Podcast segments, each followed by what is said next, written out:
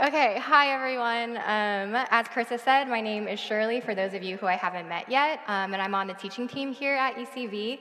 Um, and today we'll be continuing our series called Allegiance, and today we'll be talking about allegiance of resources. Is there a clicker? Oh, oh it's up here. I found it. okay. Resources allegiance of resources. Um, and so to start, I'm going to start off with just a story about me and resources. So this is a story from when I was probably around eight. Um, so growing up, I don't really think I got that much of an allowance. But when I was eight, that summer, I was going to a summer school. Um, and so during the day, uh, we were in the classroom. And I remember that summer, I spent a lot of time practicing my doodling and my drawing. Um, so we were in class during the daytime. And then in the afternoon, there were extracurriculars like ballroom dancing and different sports and stuff. So I had a pretty good time at that summer school when I was eight. Um, but one of the best things about that summer school was the snack shop. Yes, okay, thank you. Yeah, the snack shop was great. There was all different kinds of candy and snacks. Um, but as I said, I didn't really have an allowance growing up, so I didn't really have money to spend on the snack shop. So I think I just like looked at it from far away and was like, wow, what a great snack shop. Um, but I think I'm, I'm guessing that one day, or like over the course of many days, I probably talked to my parents a lot about this snack shop and probably asked them for some money to spend here. And so one day, I think this was probably around the middle of the summer, my parents gave me $20. I know. And as an eight year old, this was everything. I was like, I'm rich. I can buy anything. And so the next day, I showed up to summer school and I told my two best friends at that summer school, let's go to the snack shop. And I said, let's buy anything, it's on me. And so, so I think we spent like a really long time at that snack shop, and basically by the time we walked out, all the money was gone. and so, um, also in retrospect, and pretty soon after, I think I realized that that $20 was probably supposed to be for like the rest of the summer not just that one day. Um, but I tell this story just to tell you about the joy of receiving a good gift. When we get a good gift, I feel like sometimes we can't help but want to share that good gift. And I'm wondering if we see our resources or even our lives as good gifts to us, maybe we're more likely to share with those around us. And so today we'll be in the story of 1 Kings 17, so this is a couple chapters after where Matt left off last week. Um, so, since last week, uh, Israel has gone through a lot of different kings, and now we're in the time of King Ahab. And it says in 1 Kings 16 that King Ahab was one of the most evil kings. So, this is a really tumultuous time in Israel's history. So, I'm going to read the passage for us all the way through once. So, it says Now Elijah the Tishbite of Tishbe in Gilead said to King Ahab, as the Lord, the God of Israel, lives, before whom I stand, there shall be neither dew nor rain these years except by my word. Basically, Israel was heading into a three year drought and therefore a famine as well.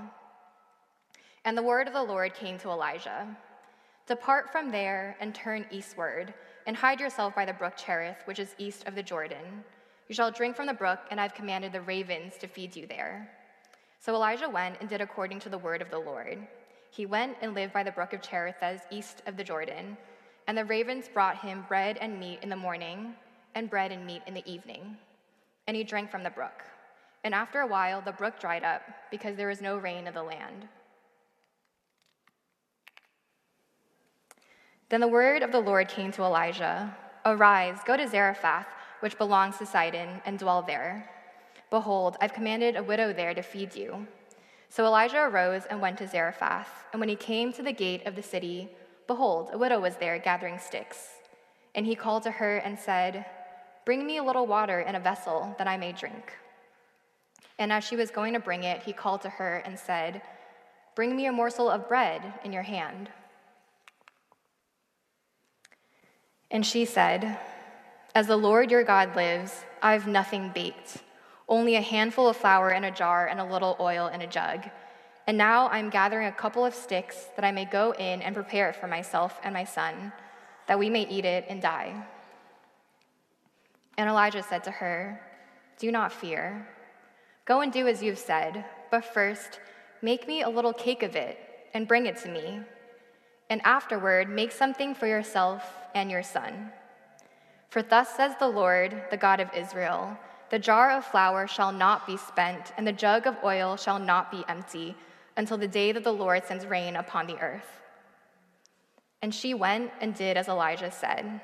And she and he and her household ate for many days. The jar of flour was not spent, neither did the jug of oil become empty, according to the word of the Lord that he spoke by Elijah. I don't know what the next slide is. Oh. So, how do we talk about resources when resources are so personal to everyone? For most of us in this congregation, we are not and will not ever be like this widow in our material resources. We are not on our last handful of flour. But does that mean that we can't ever have the faith of this widow? And for the widow and those that are more materially vulnerable, is there good news for them in the area of provision? I can feel really comfortable telling those who have more than me, be generous, God's got you. But is that really good news to those who have less than me? In this story, we're told the story of a widow and how she responds. We're also told the story of how God provides for her. In the midst of this three year drought and famine, this is the story that we're told, which tells me something about how God sees. I think God doesn't want us to ignore that this woman is a widow and is therefore vulnerable. That's why Jesus and the prophets repeat over and over and over again in the scriptures to care for widows and those that are vulnerable. God does not overlook the injustice of her situation. But she, the widow, also has agency and has a story of faith for us to learn from. She is not just her material circumstances, and neither are we. God sees the material circumstances that each of us has, God knows how much you have or how much you don't have, and God has something to say to each of you.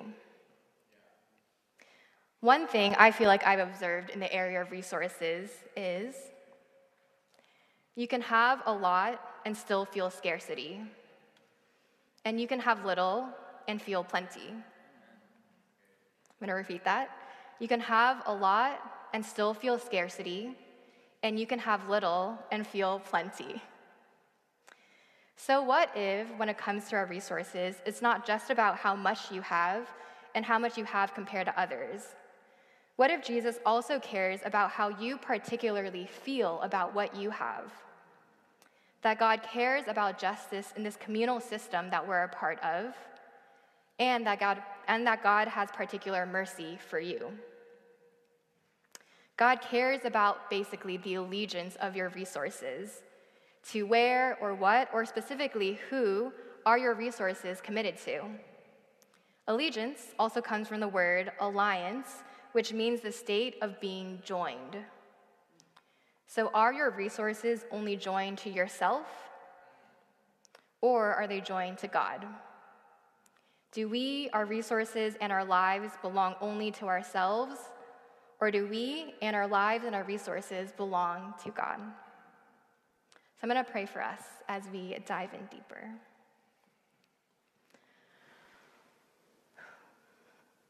Holy Spirit, thank you that you are here with us. And these are really big questions that we're asking. Oh no, I hit it. So I just pray um, that during our time together in your word, um, that you would just bring your wisdom and your insight to all of us together and to each of us as we sit here. Pray this in Jesus' name. Amen. So, first, we're going to focus on this interaction with Elijah and the widow in verses 8 to 11. So, it starts with the word of the Lord comes to Elijah, and God says to Elijah, Arise, go to Zarephath, which belongs to Sidon, and dwell there. Behold, I've commanded a widow there to feed you. So he arose and went to Zarephath, and when he came to the gate of the city, behold, a widow was there gathering sticks. And he called to her, Bring me a little water in a vessel that I may drink.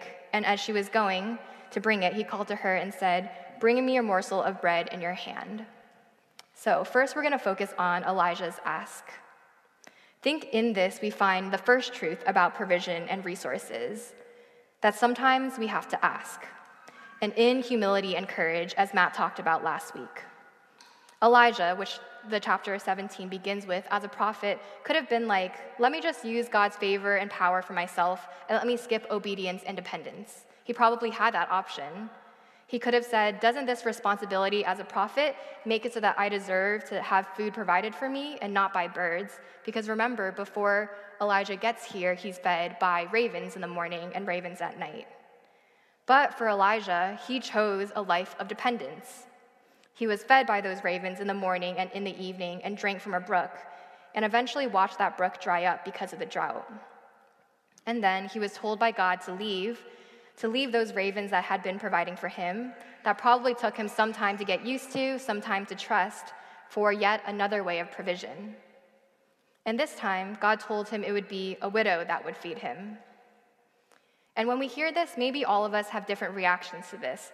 Maybe some of us are like, yes, this makes sense. A woman providing for us or a human providing for us is better than birds. But maybe some of us are actually like, I'd rather take the birds I don't want to be a burden to a widow, someone who already doesn't have much. Whatever Elijah's reaction is to God's challenge for him to seek provision another way, God says go, and he does. And maybe after seeing those birds provide for him night and day, maybe he has some faith to trust God. So maybe you find it easy to ask for help in the area of provision, but for those of us who find it hard, me among them, Yes, God can provide for us directly through birds, even, but maybe we can also have the courage and humility to ask for help from people when we need it. So, the first truth about resources sometimes we can exercise courage and humility to ask for help when that is how God wants to provide us help. Next, we're going to talk about the widow's response. She says, as the Lord your God lives, I have nothing baked, only a handful of flour in a jar and a little oil in a jug. And now I'm gathering sticks for myself, that I may go in and prepare it for myself and my son, that we may eat it and die. The NIV translates this to As surely as the Lord your God lives, I don't have any bread, only a handful of flour in a jar and a little olive oil in a jug. The New Living Translation translates, I swear by the Lord your God that I don't have a single piece of bread. To me, it feels like when she says this, there's a kind of desperation in her response. She's saying, I don't have that. I really, really don't have that. I only have a handful of flour and a little oil in a jug. I have less than what you've asked of me. When we have little, it makes sense to be afraid. When someone asks for something, we become afraid. We think we don't have that. What we already have is scarce, and all we can do is hold on to that little bit. And it's partially true that what we have, God's provision to us, is not just for us to give away, it's also for us. So perhaps it makes sense also that she's just naming her instinct that she needs this last bit of provision for her. But as Elijah notes, she does this from a place of fear rather than a place of confidence. Next, we're going to talk about Elijah's response. He says to her, Do not fear. Go and do as you've said, but first make me a little cake of it and bring it to me and afterward make something for yourself and your son. For thus says the Lord, the God of Israel the jar of flour shall not be spent, and the jug of oil shall not be empty, until the day that the Lord sends rain upon the earth. So, for some reason, I find Elijah's response oddly funny, in that Elijah says, Go and do as you have said, after this widow has just told him that she is going to eat and die. Elijah doesn't say, No, you won't die, as I would expect him to say. Instead, it feels like he says, Go ahead, but first. Or you can do that, but first. And maybe that is a response to have in the midst of fear. Maybe all we need is some curiosity to interrupt that fear, not necessarily all of the faith to turn everything around and change everything. I think to me, it feels like Elijah says, you can continue thinking, feeling, and believing in that way, but can you do this first? And I think this, but first, makes all the difference. He says, But first, make me a little cake of it and bring it to me. And afterward, make something for yourself and for your son. I wonder if sometimes the only way out of the fear in our minds and in our hearts is to move with our feet and our hands, to try something, another way, to be curious that maybe there is more. And I wonder if the way out of the fear of not having enough, feeling scarce, is to first give. But actually, the real first is, I think, to talk about that fear with someone or with God, as this widow does. She confesses her fear out loud. She says, I'm going to eat this last meal and die. But then she does give. So, in whatever feels scarce to you right now, can you first give?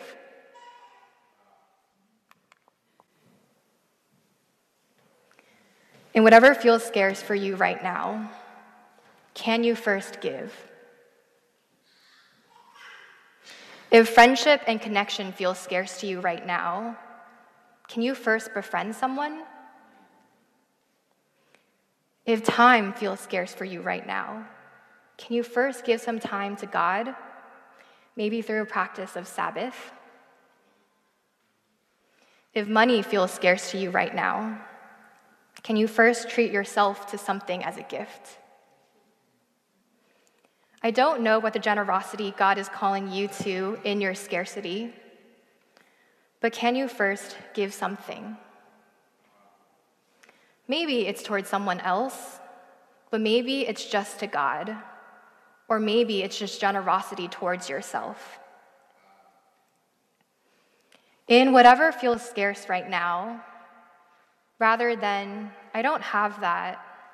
I really don't have that. I have less than what you asked of me. God asks and says, Make something with what you have and give it to me, and there will be enough. For me, as a campus minister these past five years, I've lived on gift income, basically the generosity of churches and people who believe in what God's doing. And this has taught me lessons about provision and money that I would never give up, even if the money was not plenty. In receiving the generosity of others, I learned to be generous with the little that I had. The few times that I received an honorarium for speaking or an end of the year gift from students, it was such a joy to be able to give some of that away first, to be able to set aside a fund for spontaneous giving, to be able to give to more GoFundMe's and more causes when I have that, and to be able to give more to others. And when I did, I still had enough. And that's what the widow does as well. She gives first. It says, She went and did as Elijah said, and she and he and her household ate for many days. Second, can you keep giving? In the story of the feeding of the 5,000, someone once told me that what struck them was that the disciples didn't start with all of that bread and fish. They started with five loaves and two fish. And they had to keep breaking it apart again and again and again and keep giving it away to eventually see 5,000 people be fed and 12 baskets of food left over. They had to continue to experience the vulnerability of dependence every time they gave away that second to last bit of bread or fish. So, can you keep giving? Can you keep living in dependence? because I don't think we ever or ought to ever grow out of that.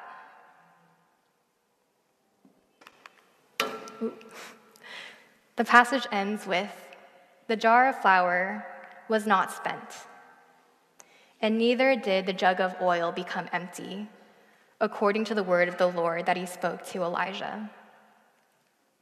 So this reminds me actually of a verse in Deuteronomy, Deuteronomy 8:3 where it says, "Man does not live on bread alone, but on every word that comes from the mouth of the Lord." I think this is why you can have a lot of bread and still feel scarcity, and why you can have little bread and feel plenty. Elijah, I don't think he had a lot of bread. He was fed every day by ravens and then was hosted by a widow and her family in the midst of a drought and a famine. But I think he had a lot of the word of the Lord.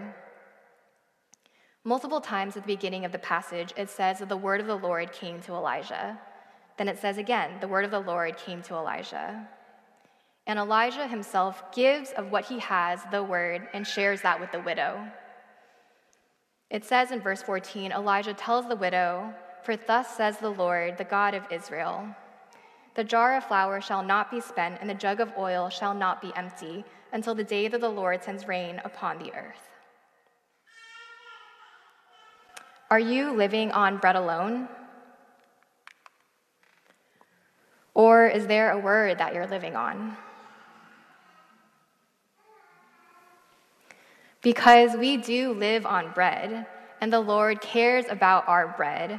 God gave the Israelites bread every day for 40 years, and the widow and her household ate for many days. But they also lived on the word of the Lord. For the Israelites, God had said to them in Exodus 16:4, "Behold, I am about I am about to rain bread from heaven for you." And he did that for 40 years. And to the widow, the jar of flour shall not be spent, and the jug of oil shall not be empty.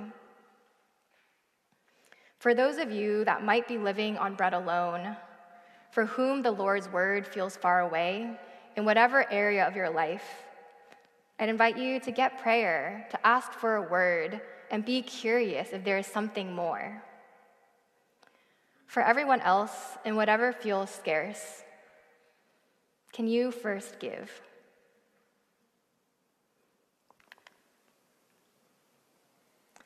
Lastly, I want to end with a definition of generous. So, we've been talking about generosity all throughout this sermon.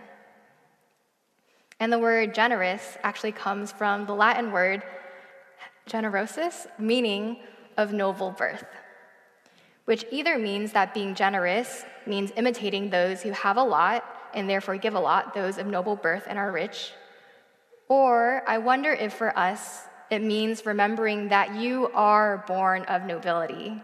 You are born of God, your parent who has a lot who gives a lot, and who loves you. To me, living with a generosity of spirit and resources as a child of God means that when it comes to work, I remember that a job is one that is given to me by God as a child of God, and that therefore I can live with a kind of generosity of spirit and resources towards others and towards myself. For me personally, it means that every day I look around my apartment and I am blown away by the gift of it because it was given to me by God. And that means I also get to share the resource that it is. For me, it also means that in my work and in my assignments, I remember that God is with me as I'm God's child. Even when time feels scarce, I know that God cares more about me than about the assignment. So I can have a generosity and a grace towards myself and towards others with my time, even as the deadline of an assignment approaches. It means when I feel this scarcity of relationships, aka loneliness, I remember that I'm loved by God and that I can also share myself and befriend someone. And it means that with my money, I recognize that what I have is from God, and the jar of flour shall not be spent, and the jug of oil shall not be empty. So, in whatever feels scarce, Can you first be generous? Can you continue to live generously as one born of God, as a child of God?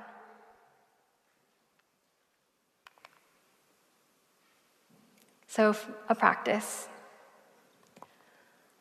Something to practice and to help us believe that we are children of God. Is there something that you can give away right now? Or is there a practice of generosity, believing in God, of time, connection, money, etc., that you can cultivate over time? And the worship team can come up.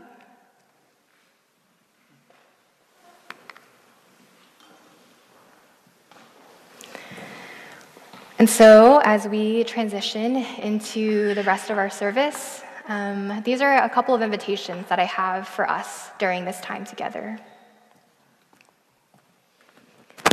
No, I touched it. the first is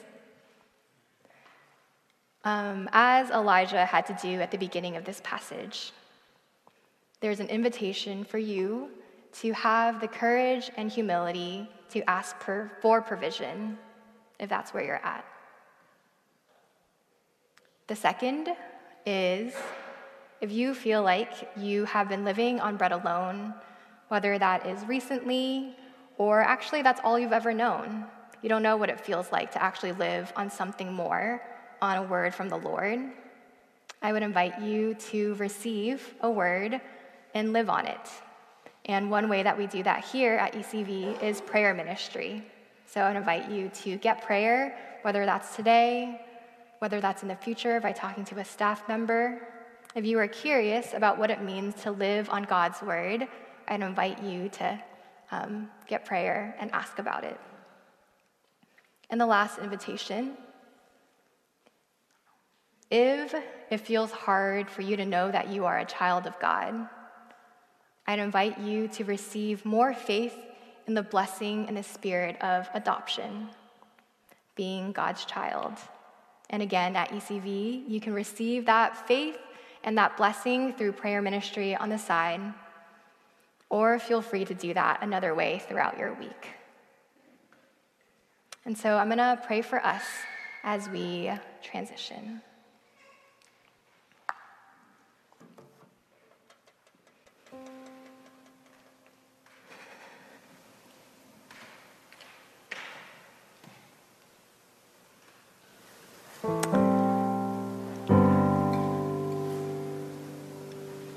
Holy Spirit, thank you, God, that first and foremost we are your children. That we are not workers, we're not other things that might stress us out, uh, we're not these things that might make us feel scarce, we're not even the amount of resources that we have. We are your children.